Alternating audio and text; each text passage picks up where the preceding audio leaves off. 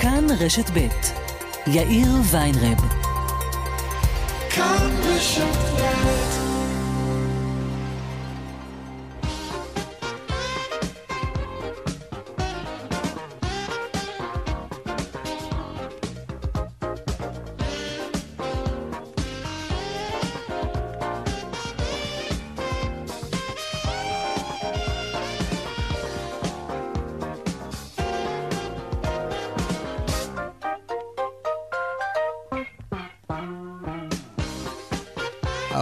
ושש דקות ועוד 16 שניות, כאן צבע הכסף ברשת ב', יום רביעי, שלום רב לכם. עוד מעט הכלכלה, אבל לפני זה אנחנו רוצים להתעדכן אה, באירוע הדקירה בתל השומר לפני זמן קצר. כתבנו איתי שיקמן, שלום, מהם הפרטים?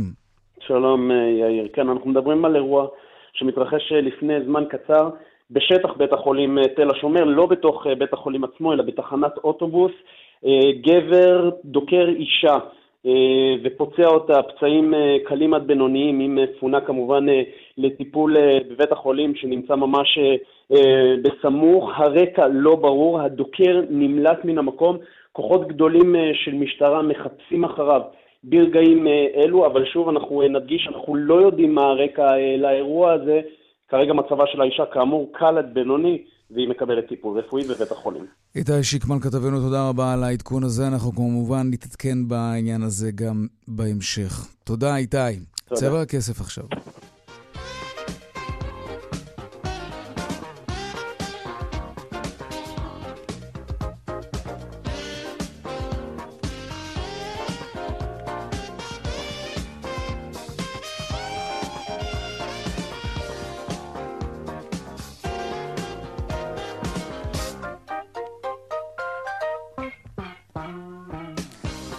שוב, שלום רב לכם. תוכנית אה, ראשונה לשנת 2020, צבע הכסף ראשון לעשור הזה.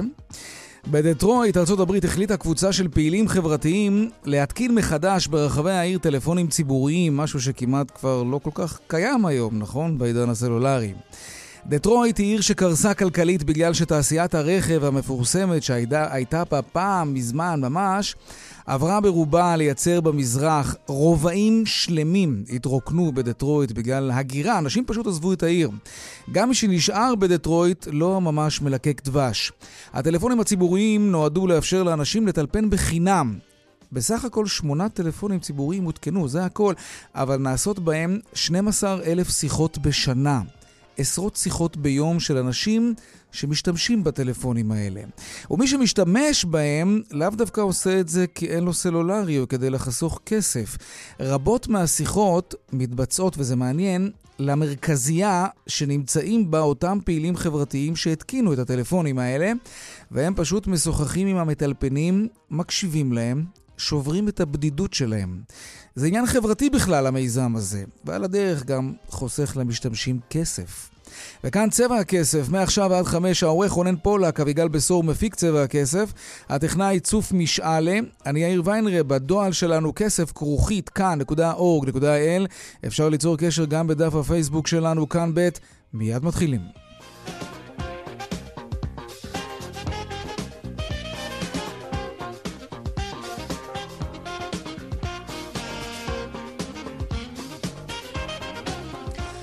כותרות צבע הכסף ליום רביעי, אשת הנדל"ן לשעבר ענבל אור מתעקשת לייצג את עצמה במשפט הפלילי שמתנהל נגדה, למרות שהיא עלולה, אם היא תורשע, להישלח לכלא, נכון? צח שפיצן, כתבנו לענייני משפט. בהחלט, יש כאן כתב אישום אה, נגד אה, ענבל אור, עיקרו בעבירות אה, מס, אבל יש שם גם טענות למרמה כלפי לקוחותיה בעבר. ענבל אור מגיעה היום לבית המשפט למה שהיה אמור להיות ההקראה של כתב האישום, אלא שהיא הגישה זמן קצר לפני כן בקשה לפסילת השופטת שדנה בעניינה, שופטת בית משפט השלום, למה? דנה אמיר, בטענה שבעלה של אמיר עובד במשרד נשיץ ברנדס, שבעבר ייצג את עסקיה של ענבל אור, ולכן השופטת צריכה לפסול את עצמה. בואו ונשמע דברים שאומרת לנו ענבל אור לפני כניסתה לדיון. לפני כחצי שעה הגשתי בקשת פסלות לשופטת אה, דנה אמיר.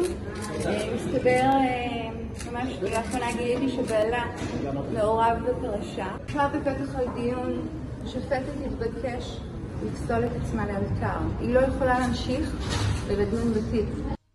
אוקיי. כן, עכשיו רק נגיד לפני כן רק שהשופטת אכן אה, קבעה שהיא כרגע לא תדון בתיק, ולכן אוקיי. הדיון נדחה להמשך החודש. אוקיי, ולגבי הייצוג של ענבל אור, האם בית המשפט יכול לחייב אותה לקחת עורך דין, או לחייב סנגור ציבורי ללוות את התיק הזה?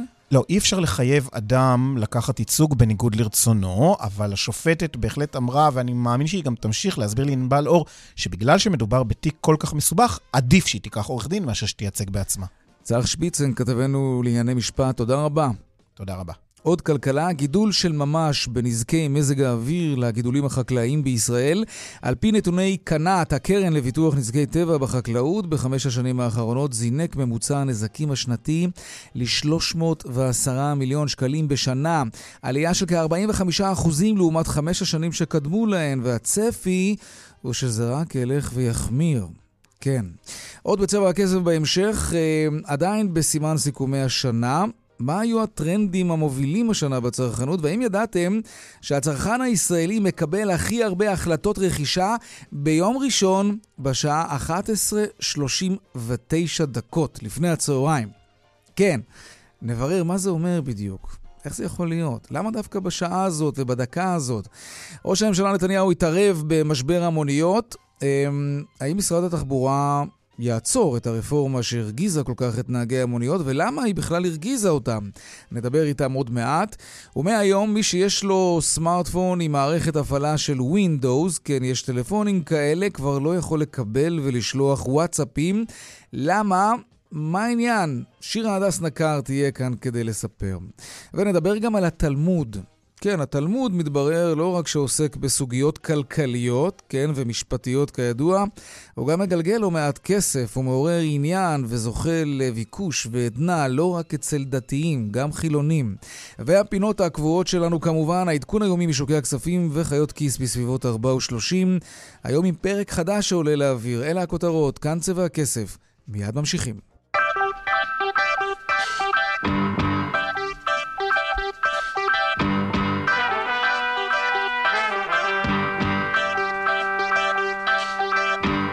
טוב, נתחיל עם המוניות. הרפורמה בענף המוניות כבר החלה, אלא שעכשיו מתברר שבהנחיית ראש הממשלה נתניהו, הוא ביקש ממשרד התחבורה לשקול מחדש את הרפורמה. והפרטים האלו נודעו לך היום בצהריים, כתבנו שרון עידן, שלום. כן, נכון, שלום אז יצא יאיר. לדרך או לא יצאה הרפורמה? תראה, יצאה הרפורמה היום לדרך בשעות הבוקר, בעצם כרגע אם אתה עולה על מונית, יש לנו שלושה תעריפים, תעריף 1, 2 ו-3. אני לא רוצה להלאות את המאזינים בחישוב המאוד מסובך, שגם נהגי המוניות אומרים, הדבר הזה הוא מאוד לא שקוף ובעייתי. בסופו של דבר, הטענה שלהם היא כזאת, המחירים אה, מחוץ לעיר בנסיעות הם קטסטרופליים מבחינתם, כמעט 30% ירידה. בתוך העיר מציגים את זה כאילו יש איזושהי עלייה בתעריפים, אבל אומרים, גם כאן אנחנו מפסידים לפי התחשיב החדש. בסופו של דבר הם אומרים, כל הסיפור הזה נועד בין היתר כדי לגרום לענף הזה לקרוס. יש שם תיאוריות שלמות, מהכנסת אה, אובר ועד מחסור של כמעט 4,000 נהגי אוטובוס, ואולי שאיפה של הממשלה שהם ילכו לכיוון הזה. בשורה התחתונה ראש הממשלה בעצם מנחה על ידי מזכיר הממשלה את uh, כל מי שקשורים לענף הזה, בעצם להיכנס לסוג של הליך של גישור יאיר, כדי לתת אולי ברקס לדבר הזה. כאמור, הוא יצא לדרך, יש לנו שינוי משמעותי החל מהיום. אגב, גם דברים שקשורים לזה שלמשל נוסע שלישי ורביעי אה, מהיום לא משלמים עליהם תוספת מיוחדת. עוד שנה גם מזוודות בנתב"ג, הרבה מאוד שינויים, אבל ייתכן מאוד שאנחנו נראה איזושהי בלימה של הדבר הזה בימים הקרובים, כתוצאה מאותה המלצה כאמור של לשכת ראש הממשלה. שרון עידן, תודה. אתה מוזמן אגב להישאר איתנו לראיון הבא עם יהודה ברור, יושב ראש איגוד נהגי המוניות הארצי. שלום לך. שלום לך ולכל המאזינים. בוא נקשיב יחד לדברים שאמר הבוקר שר התחבורה בצלאל סמוטריץ' בעניין הרפורמה הזאת אה, בענף המוניות לקלמן ליברמן בכאן רשת ב'. מה שאנחנו עושים עכשיו זה תעריף שקוף, פשוט, יש עשרה וחצי שקלים תשלום קבוע, ואחר כך שקל שבעים לקילומטר, שקל שבעים לדקה. זה משקף הכי נכון את העלות של נהג המונית, גם בהוצאות הקבועות שלו על הרכב ובהוצאות המשתנות, וגם בזמן שלו ובצורך שלו להרוויח. אתה כנוסע, ובוא, מי מהמאזינים שלנו עכשיו לא חווה חוויה שהוא ניסה לתפוס מונית והנסיעה לא הייתה משתלמת כלכלית לנהג, אז הנהג אמרנו שהוא לא יכול עכשיו כן. לעשות את הנסיעה והוא צריך ללכת הלאה. איזה סיבה בעולם יש שאם אתה וקלמן הזמנתם מונית ואתם רוצים לקחת גם אותי בנסיעה, תצטרכו לשלם עכשיו מהנוסע השלישי והלאה. תגיד רגע, אני טועה... איזה סיבה בעולם יש לשלם על מזוודה בשנת תש"פ? כן, יהודה ברור. בוא נתחיל דווקא עם הסיפה של דבריו של שר התחבורה. הרבה נוסעים שאלו את עצמם את השאלות האלה. תוספת על מזוודה, מה, מה, מה הנהג לוקח את המזוודה על הגב שלו? תוספת על לא, נוסע לא, הנהג השלישי. יוצא מהאוטו, הנהג יוצא מהאוטו, ו- כן. ופותח את הבגאז' ושם לו את ה- ומרים לו את המזוודה ושם לו אותו בתוך אוקיי, האוטו. ואם אם, אם נוסע מוכן ובכל מקום לוותר... בעולם נהוג לתת על מזוודה. יהודה, אם נוסע מוכן לוותר על העניין הזה, יסתדרו עם המזוודה לבד? סליחה, ברגע שהוא עוצר אותי ונכנס לתוך המונית זה שירות אחד. ברגע שהוא עוצר אותי ואני צריך לפתוח לו את הבגז, והוא מעכב אותי עד שהוא מכניס את זה לבגז, זה, זה, זה מספר שניים. בכל מקום בעולם לוקחים על כבודות, וגם פה ייקחו ונמשיך לקחת, הוא יכול לדבר מה שהוא רוצה, אנחנו נמשיך בדרכנו, כל מה שהוא אמר זה אפילו לא 50 רגע, לא הבנתי. מהאמת. אתה בעצם 50% אומר שאתם זה לא אתם נכון. לא תצייתו לרפורמה? כלומר, אתם תמשיכו... אנחנו נצ- נציית לכל רפורמה, אבל הוא מדבר על מזוודות שיהיה בשנה הבאה. Mhm. עד אז נשנה את החוק. Mm, אה, אוקיי. כרגע אנחנו מדברים על מצב קיים. טוב, תהיה עוד מעט ממשלה. חדשה, אנחנו מקווים, אז אולי תצליחו. אנחנו מדברים פה על, אם אתה רוצה להקשיב למציאות, או שמה שאתה רוצה לשמוע מהקשקושים של השר שלך, אז תמשיך לשמוע אותו. אתה רוצה לשמוע את יושב ראש איגוד המוניות? כן. המציאות היא אחרת בכלל. בכלל המציאות אחרת. א', הוא אומר שקל 70 וזה לא נכון. הוא לא מסתכל אפילו על הרשומות. הרשומות זה שקל 74 לקילומטר ושקל 64 ל- לדקה. הוא רק לא אומר דבר נכון, הוא אמר דברים נוספים שייסעו מפה ומפה, זה יהיה שונה מצפון תל אביב, מדרום תל אביב, זה במחירון היה, לא במונה. כשאתה מפעיל מונה, זה לא משנה מאיפה אתה נוסע, בכל מקום זה אותו דבר. זאת אומרת, אם אני נוסע מדרום תל אביב לנתניה, או נוסע מצפון תל אביב לנתניה, המונה, הוא ייתן את התשובה מה שהוא נתן כל הזמן. ואני אומר לך חד משמעית, אני נוס... מה שביקשתי מהם שיעשו פיילוט אמיתי ולא סימולטור עם המונה, והם לא עשו. אני לקחתי את המונה ועשיתי עליו סימולטור. יש לי שתי מונים בתוך האוטו, כי אני נהג מונית כאן. ואני שם, ונסעתי עם שתי מונים, והמציאות שכל עם ישראל צריכה להבין, המונה הזה שעבדו שתי מונים ביחד, המונה הקיים יראה למשל דוגמה לנתניה 166, כן. ובהמונה המסיבי נו, אני- אני- במתח, מה היה יותר יקר? 120 שקל. כן. זה 40 ו- זה 44 שקל פחות. 44 שקלים פחות המונה פחות, הישן. כן. תעשה חשבון כמה באחוזים זה. והאם אתה תסתם משדה תעופה, שני המונים עבדו מיחד, גם בתל אביב, רגע. גם בתחנה מרכזית. שרון עידן, יכול להיות? זה הכל. רגע. ידידי, אתם צריכים- להיות מרוצים אם ככה, אתם מקבלים יותר כסף. פחות כסף, אתה לא מבין?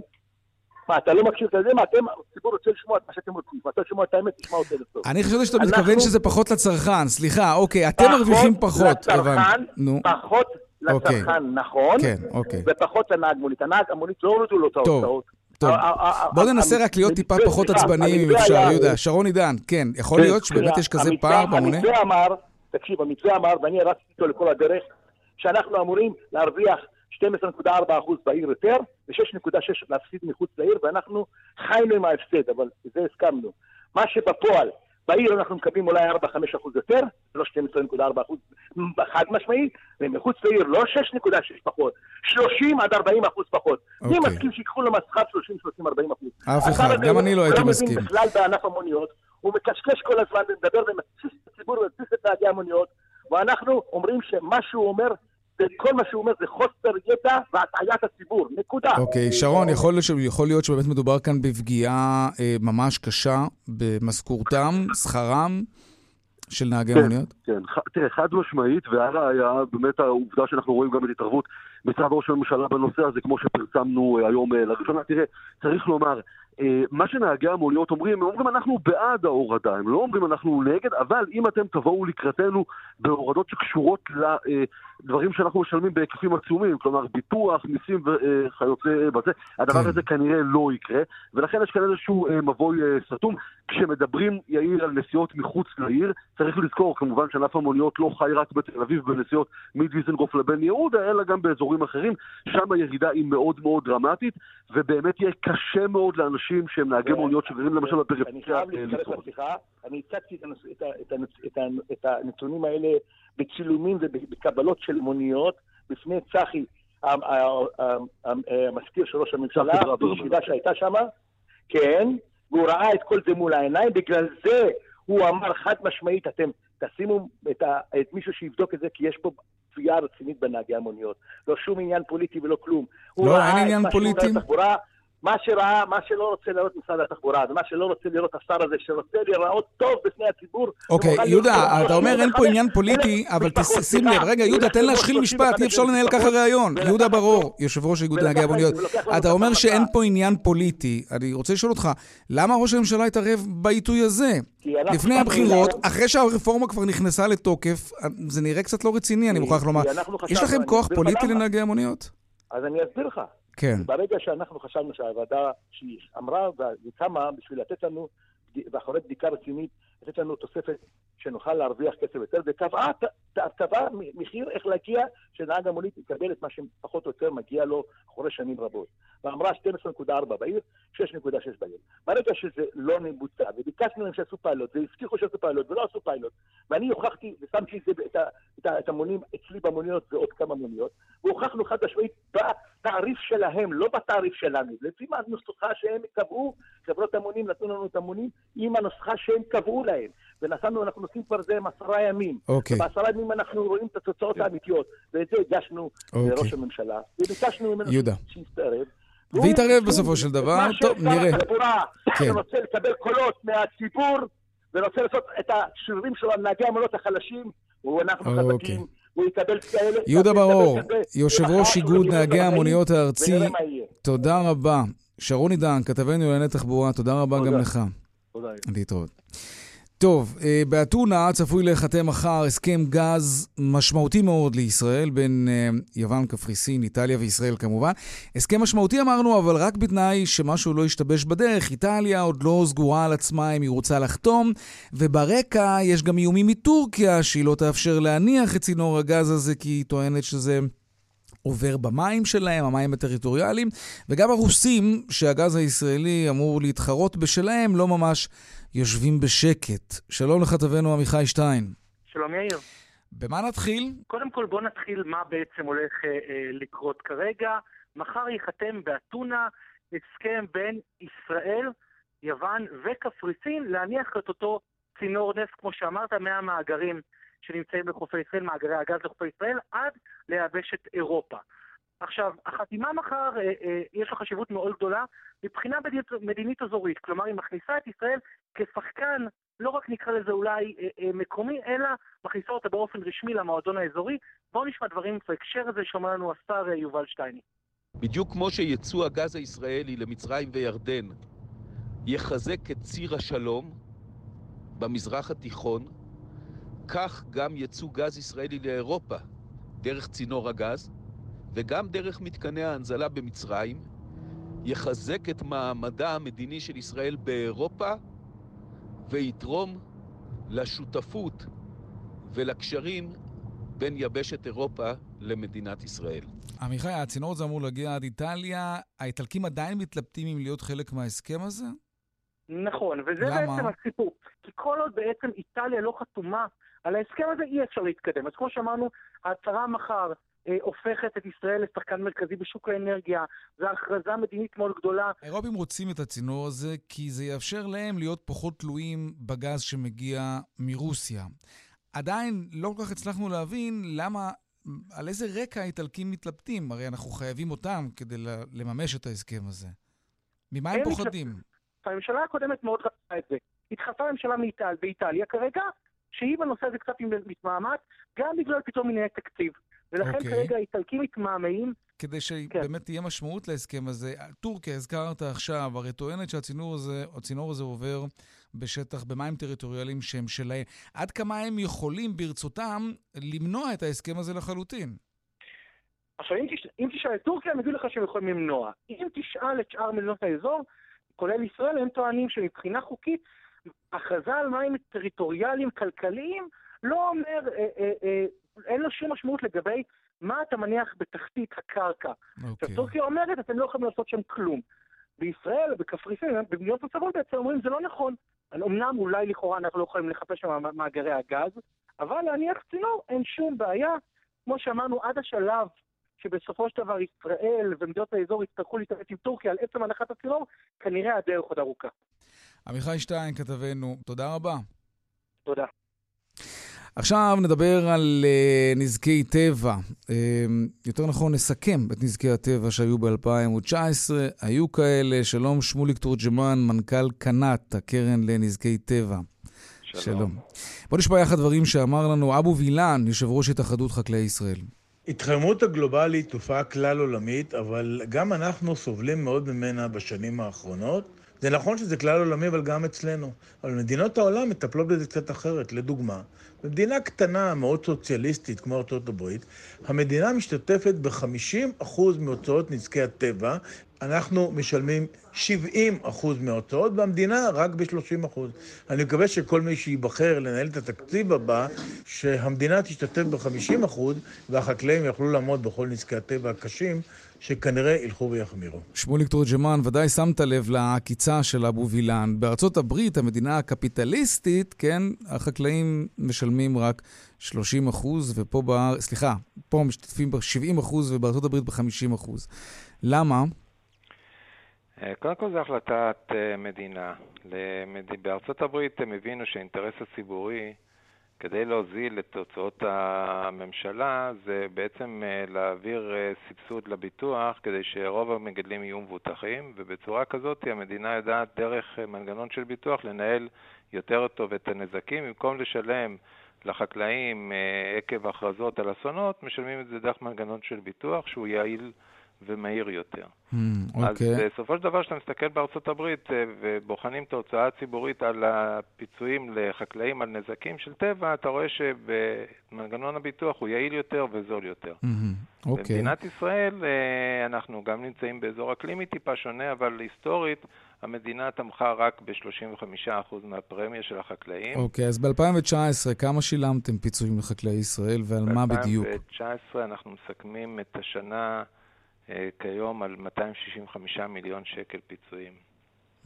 ואני קורא שזה... כאשר בעשור האחרון אה, אנחנו מדברים על זה שאנחנו רואים עלייה של קרוב ל-45% בפיצויים אה, יחסית לעשור וואו, שקדם זה, לו. זה זינוק מדהים. מה, מה, עד כדי כך מזג האוויר היה קיצוני בשנים האחרונות? יש אירועי קיצון שמתגברים, כל, אנחנו תמיד שומעים על הטמפרטורות הכי גבוהות mm-hmm. בשנים האחרונות, או טמפרטורות הכי נמוכות, רצף אה, גדול של ימים חמים, רצף אה, רוחות אה, מאוד חזקות. זאת אומרת, ההשפעה של השינויים הגלובליים של מזג האוויר במדינת ישראל משפיעים בעיקר על אירועי הקיצון. אוקיי, ואירועי הקיצון האלה גורמים כמובן לנזקים גדולים לחקלאות, וזה גם מה שגורם... הקרן הזאת משואבת את כספיה מאיפה? החקלאים משלמים את, את הפרמיה, והמדינה בעצם משלימה את החלק החסר. בגובה של 35% במקרה של נזקי טבע. זאת אומרת, החקלאי משלם את ה-65% והמדינה משלימה את ה-35%. אוקיי, אתה בעד אימוץ של מדיניות אה, אחרת שיכולה אולי אה, לצמצם את הפגיעה בחקלאים? כלומר, לשפות אותם יותר אחרי נזקי הטבע, וגם הצפי למזגי אוויר רגועים יותר הוא לא... זה, זה לא בדיוק מה שצופים לנו. נכון. אומרים שמזג האוויר יהפוך להיות הרבה יותר קיצוני בשנים הקרובות. אז אולי אנחנו צריכים לחקות קצת את האמריקנים, מה דעתך? לדעתי חיובית ביותר. אני חושב שכאינטרס למדינה אה, יש רצון שמרבית החקלאים יהיו מבוטחים, כי זה מרחיק את המדינה מהצורך לטפל במצבים האלה של אה, נזקים מאוד גדולים. המנגנון הזה של ביטוח הוא מנגנון יעיל, ולא רק בארצות הברית, גם בספרד לדוגמה, בצרפת לדוגמה, 50% מהפרמיה משולמים אה, על ידי המדינה, גם אפילו בטורקיה. אה, כך שהתהליך הזה וה... אפשר לעשות אותו טוב יותר כאן בארץ, זה ברור. שמוליק תורג'מן. כן, אני חושב שלמדינה יש אינטרס שהוא יהיה טוב יותר. ברור. שמוליק, מנכ"ל קנ"ט, הקרן לנזקי טבע לחקלאות החקלאים, תודה רבה. תודה רבה לכם. דיווחי תנועה.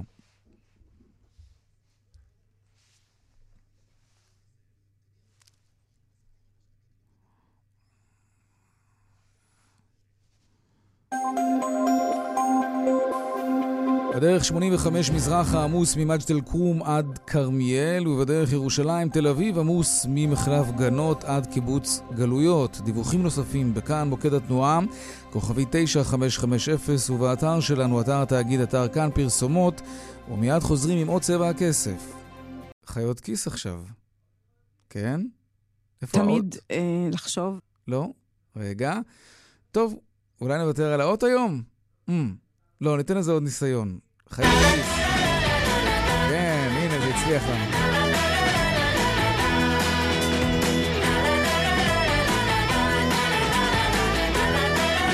אז כן, ניחשתם נכון, חיות כיס עכשיו, יום רביעי, פרק חדש של ההסכת, הפודקאסט של חיות כיס עולה לאוויר, והשבוע מצעד העשור. אנשים בכל הגילים מספרים מהו הדבר הכי חשוב שהם למדו בעשר השנים האחרונות. על מה? על כסף, כמובן. שלום, צליל אברהם, מגישת חיות כיס. שלום, יאיר. איזה רעיון יפה. תודה. נכון, מה שחסר לך בחיים היום זה עוד איזה מצעד עשור. אבל עוד כמה טיפים על כסף זה דווקא נחמד. כן, זה היה סוג של תירוץ בשבילנו, ובעצם. בפרק הזה שעלה הבוקר, אמ, דנה פרנק ואני שוחחנו עם עשרה אנשים, אה, אחד מכל עשור בחיים. הצעירה ביותר היא ליהי סליים, בת ה-16. אני חייב אמ, לומר, כן. כן, גילוי נאות, לא ידעתי שאתם מראיינים אותה. שאני מכיר את ההורים שלה היטב, החברים הכי טובים שלי מהתיכון. מצ... באמת? כן. עשו עבודה מצוינת. כן, כן, אשת עסקים מדופלמת כבר. כן, היא ממש נותנת שם עצות, okay. איך אוקיי. לפתח עמוד אינסטגרם מצליח. האדם המבוגר ביותר שדיברנו איתו הוא חקלאי בן 90 מכפר ביל, הוא מפתח mm-hmm. זן הפיתאי הנפוץ בארץ. ובין לבין אה, אנשים מכל שכבות ומגזרים בחברה הישראלית, שסיפרו לנו מה הם למדו בעשר השנים האחרונות על כסף, מה הם היו ממליצים למי שצעיר מהם בעשר שנים. אני רוצה להשמיע לך את העצה שקיבלנו מנרם נסראללה, בת 41 מקלנסווה, זאת העצה שלה לנשים בשנות ה-30 לחייהן. תמיד אה, לחשוב על העצמאות הכלכלית שלך. אני מאוד מעריכה את uh, המוסד הנישואים. אני מאוד מעריכה את זה שנשים סומכות על בן הזוג שלהן בלפרנס אותן, uh, במיוחד הנשים הערביות. אבל אני כן רוצה לחשוב על סיטואציות שקורה. אה, מצבים שהם חריגים, שבן הזוג לא כאן, נוטש או הולך לעולמו. ואז האישה נשארת ללא שום יכולת התנהלות כל, אה, כלכלית. לא, לא לאבד את היכולת mm-hmm. לפרנס את עצמנו, גם אם יש לנו אפשרות אחרת. עצמאות כלכלית זה דבר חשוב, אולי הכי חשוב, אני חושב, בחיים הכלכליים של כל אחד ואחד מאיתנו. כן, זה עיקרון uh, מאוד בסיסי ומאוד חשוב, וכל uh, שאר העצות שליקטנו מהאנשים האלה, אפשר להזין להן בפרק החדש שלנו, זה נקרא מצעד העשור של חיות כיס. בכל אפליקציית הסכתים ובאתר כאן. תודה רבה, ציל אברהם, מגישת חיות כיס. תודה. תודה.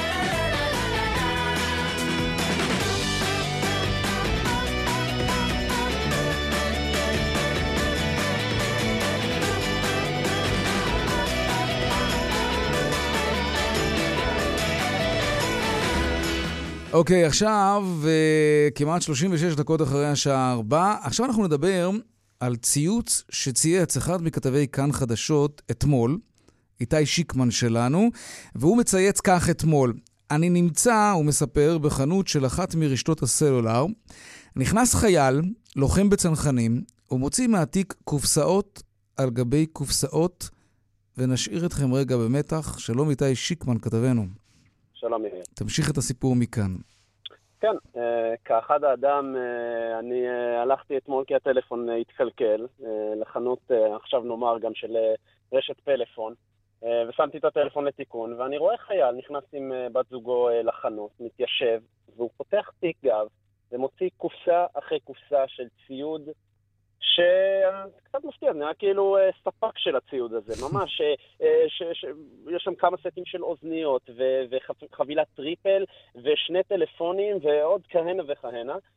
והסיפור שאני שומע אותו מגולל בפני נציג השירות ואחרי זה גם בפניי כשאני מדבר איתו הוא, הוא לא פחות מהזוי. החייל, סבתו, מבקשת לרכוש טלפון נייד, קו טלפון וטלפון.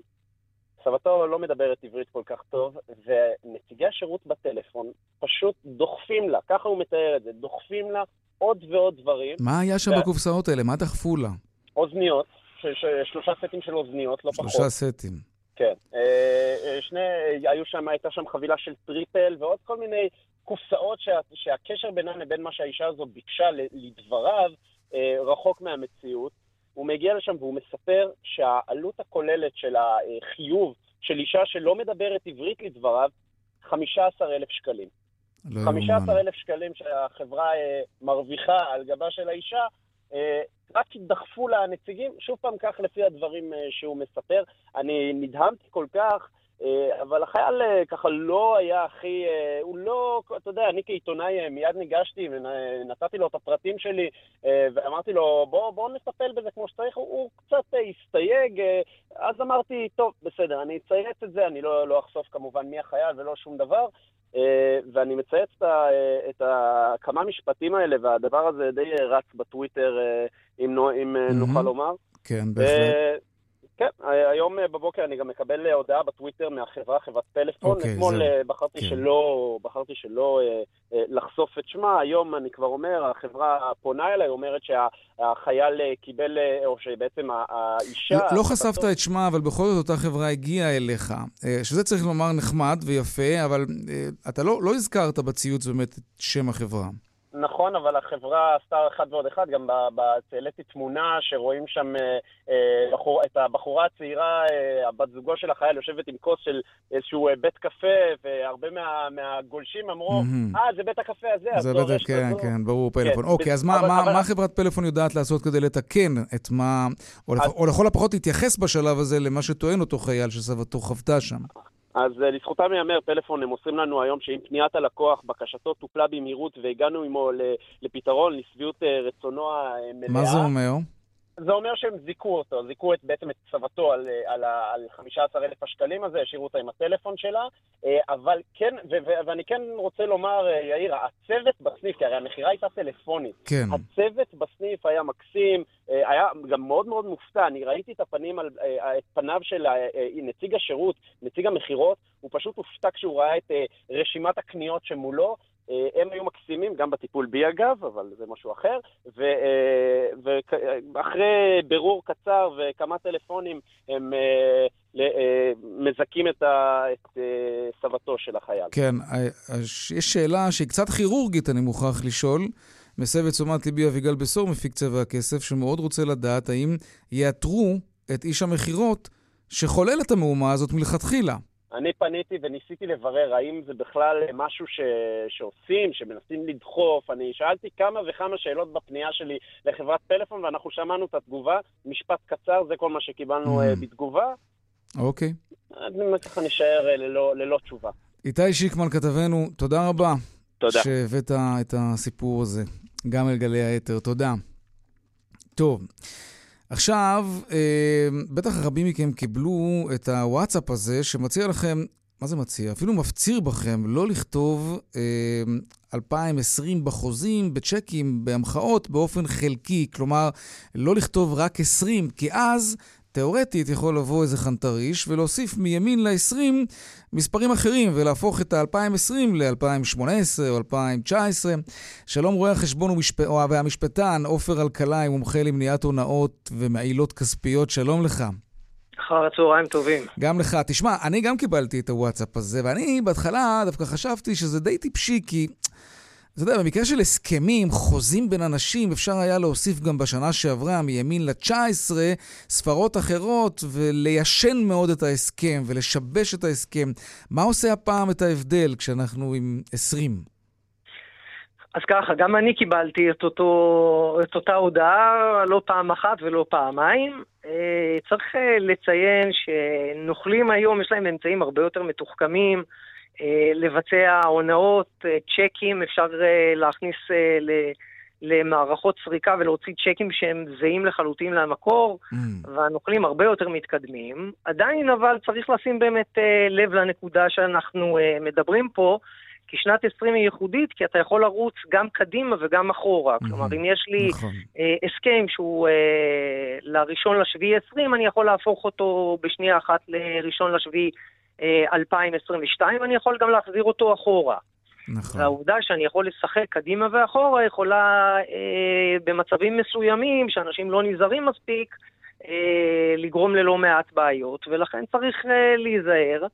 וההמלצה היא בהחלט נכונה, שמתי שיש גם המחאות וגם הסכמים וערבויות וכתבי אופציות למיניהם, תמיד לשים את הארבע ספרות ולא לעשות אה, רק שתיים. לא לחסוך בדיו, פשוט לרשום 2020. נכון, 2020. אז זו המלצה שכדאי מאוד לעשות, mm. והמלצה שהיא תמיד uh, טובה לכל דבר, זה תמיד שיהיה לך העתק של, uh, של אותו מסמך. זאת אומרת, אם mm. אתה נותן uh, צ'ק לביטחון, uh, וכל מסמך אחר ש, שהוא חשוב, שיהיה לך צילום שלו, שיהיה סריקה, שחס וחלילה אם uh, משהו משתבש, תוכל uh, לבוא ולהציג את המסמך המקורי, ו... ולפעמים אנשים פשוט לא, לא שומרים כמו שצריך, ואז לך תתחיל להוכיח שבאמת מישהו שינה את הצ'ק, למרות שבדברים מסוימים היום גם הטכנולוגיה מאפשרת לזהות שינויים בכתב יד והוספות של דיו שונה.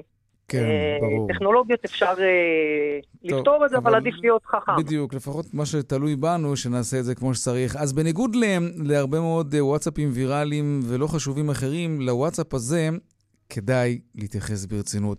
רואה החשבון והמשפטן עופר אלקלעי מומחה למניעת הונאות ומעילות כספיות. תודה רבה. תודה לך. ערב טוב. ביי.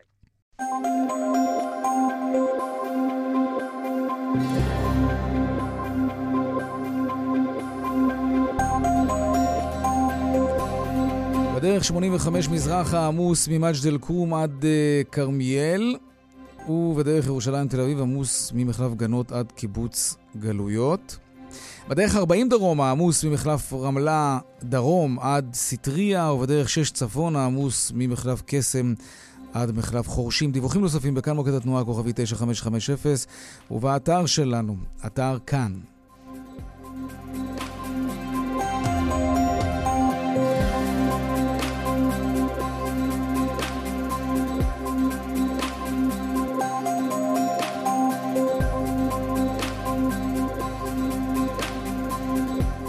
טוב, לא יודע אם uh, שמעתם על זה. Uh, השכלת יתר, אני, אני, אנחנו קצת הופתענו היום בצבע הכסף, ש, שיש ממש מין תופעה כזאת של השכלת יתר.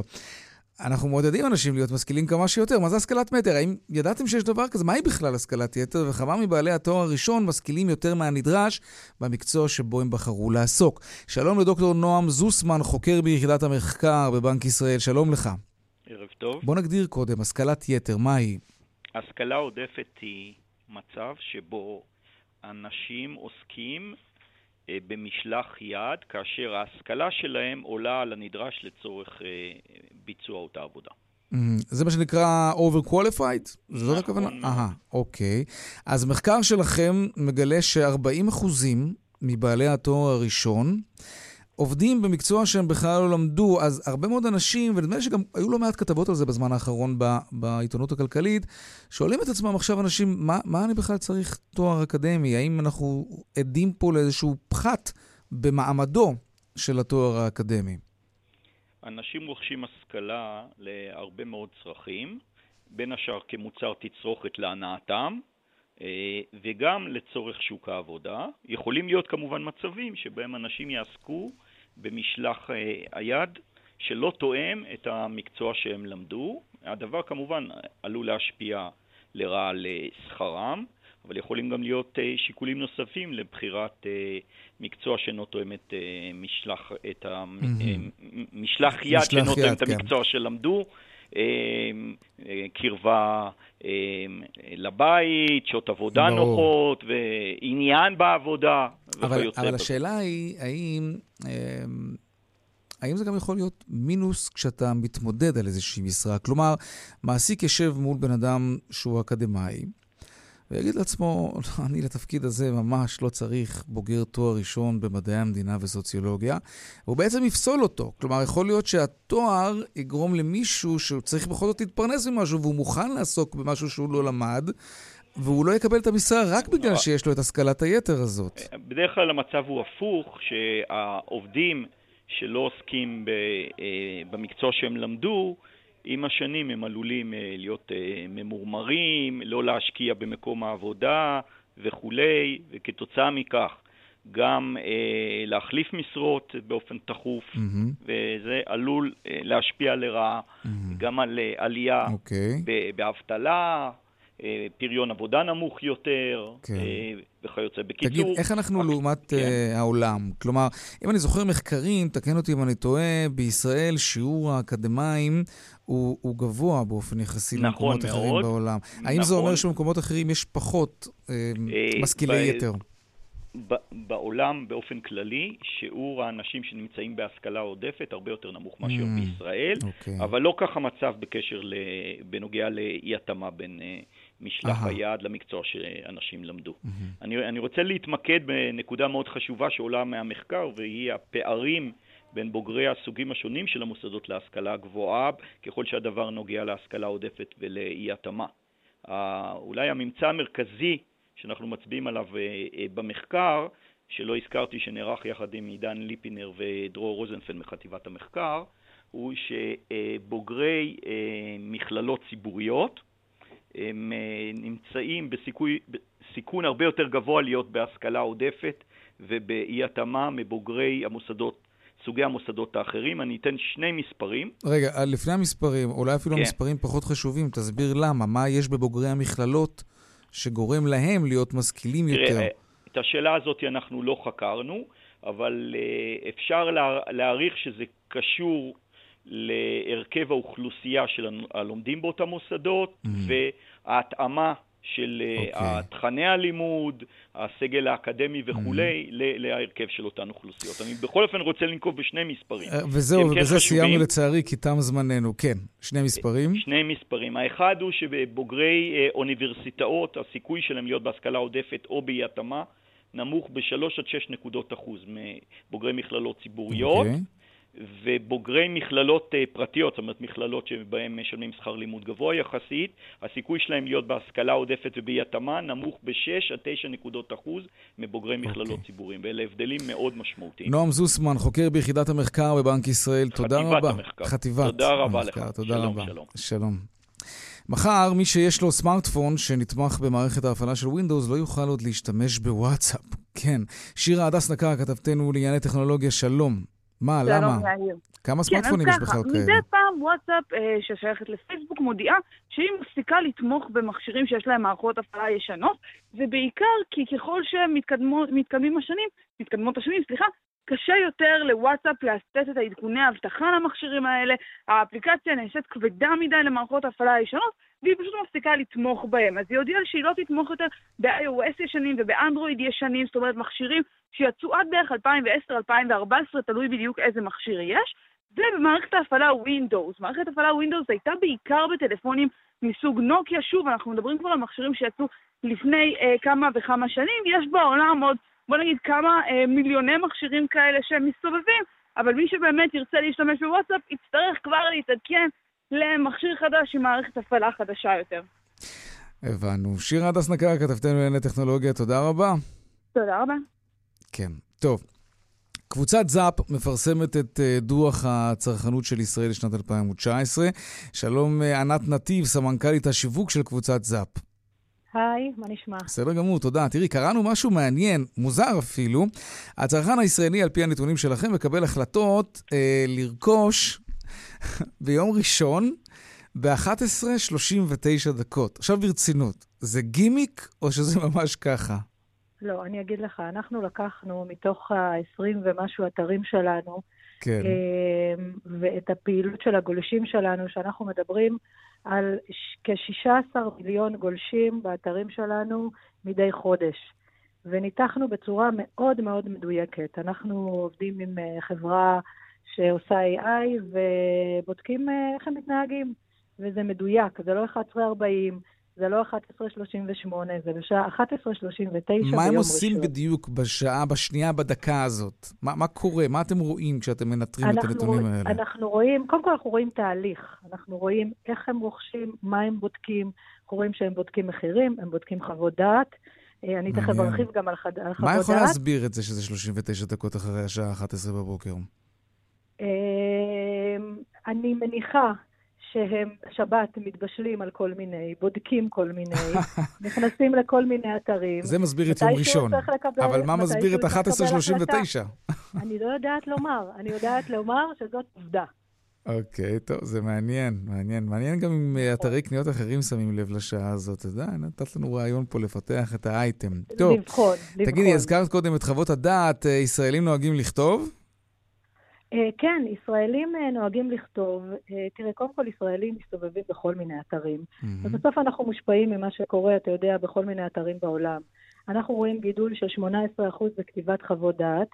אה, אנחנו רואים שימוש של חמישה אחוז בכלים להשוואת מחירים, ואני חושבת שהיפה הוא שאנחנו רואים אה, גידול של 92 אחוז בשימוש באימוג'י בכתיבת אה, חוות דעת. כן?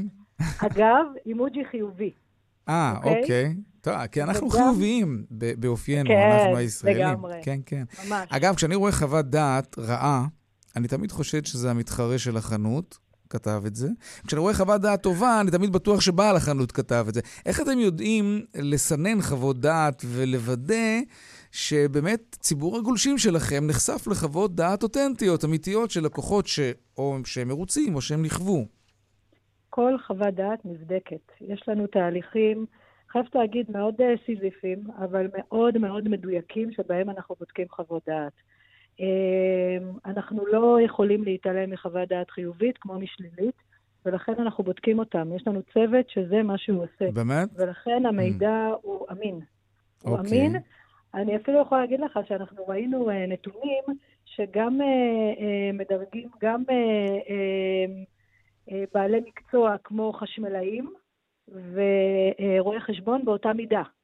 זאת אומרת, המעורבות, ה engagement, הם מאוד מאוד אה, גבוהים, וכשאנשים אה, רוצים או לפרגן או לא, הם עושים את זה, ואנחנו בודקים את זה. אוקיי. אוקיי. טוב, לסיום אני רוצה לשאול אותך, ראיתי עוד משהו מעניין בדוח שלכם, שבימי הבחירות, והיו לנו כאלה לא מעט בזמן האחרון, בתקופה האחרונה, ויהיה לנו עוד אחד, ישראלים מחפשים משום מה מסעדות אמריקאיות. מה זה הדבר הזה?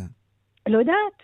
בדיוק אותו דבר. זה כמו 11.39. עובדתי, 11.39 יום ראשון, ובבחירות האחרונות והקודמות חיפשו מסעדות אמריקאיות. הקלפי בישראל עושה לאנשים חשק לאיזה המבורגר, לאיזה דיין, מדהים. כנראה, היום... אולי רוצים את השיטה האמריקנית פה, כן. לקראת הבחירות הבאות, אתה יודע, יש לנו גם את רס וגם את משלוחים, אנחנו מציעים ש... לא, לא, לא, לא, אנחנו פרסומות לא נעשה. לא, לא, לא, בכלל לא, להפך, אני אומרת, אני עסוקה בתפריט הבא. אה, אוקיי. אני אומרת, תקשיבו לרחשי הציבור, ובואו נלך למקום שבו אנחנו יודעים מה הם רוצים. בהחלט. ענת נתיב, סמנכ"לית השיווק של קבוצת זאפ, תודה רבה. תודה. ערב טוב שיהיה. ביי ביי. עכשיו לעדכון משוקי הכספים. 200, take them.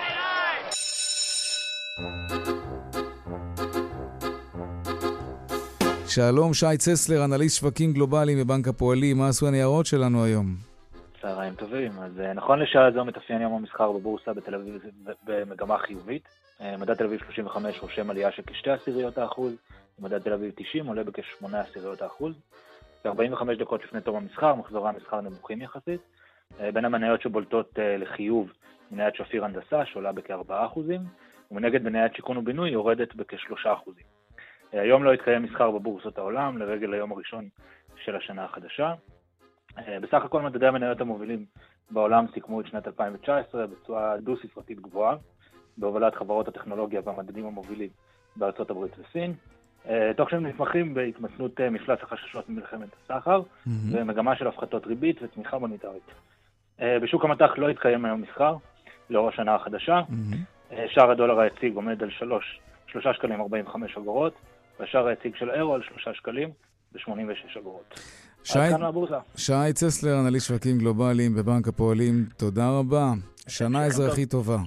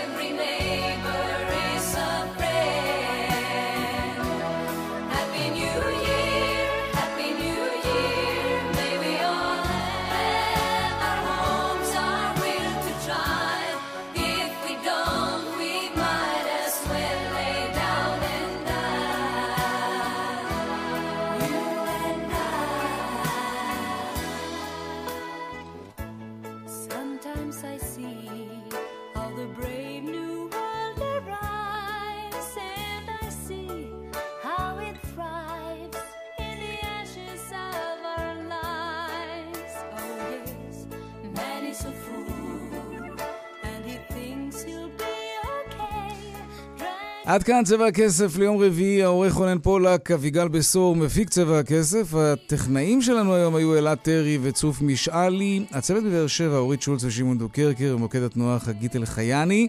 הדואל שלנו, כסף כרוכית כאן.org.il. אני יאיר ויינרב, מיד אחרינו כאן הערב עם רן בנימיני ויגאל גואטה. שנה אזרחית מצוינת שתהיה לנו. מחר יהיו כאן בארבעה אחר הצהריים ליאן וילדאו ועמית לבנטל. שלום שלום.